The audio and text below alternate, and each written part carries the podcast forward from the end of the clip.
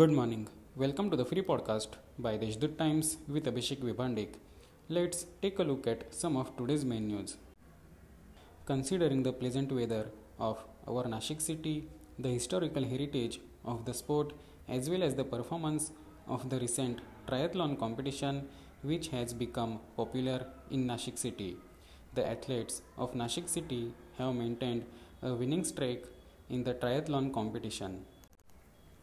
To felicitate Open Data Hackathon 2022 winners, Nashik Municipal Smart City Development Corporation Limited has organized a valedictory function today, February 24, from 11 am onwards at Kusumagraj Smarak. Well known personalities are invited as chief guest at the event. The event consists of speeches by chief guest and an award distribution ceremony.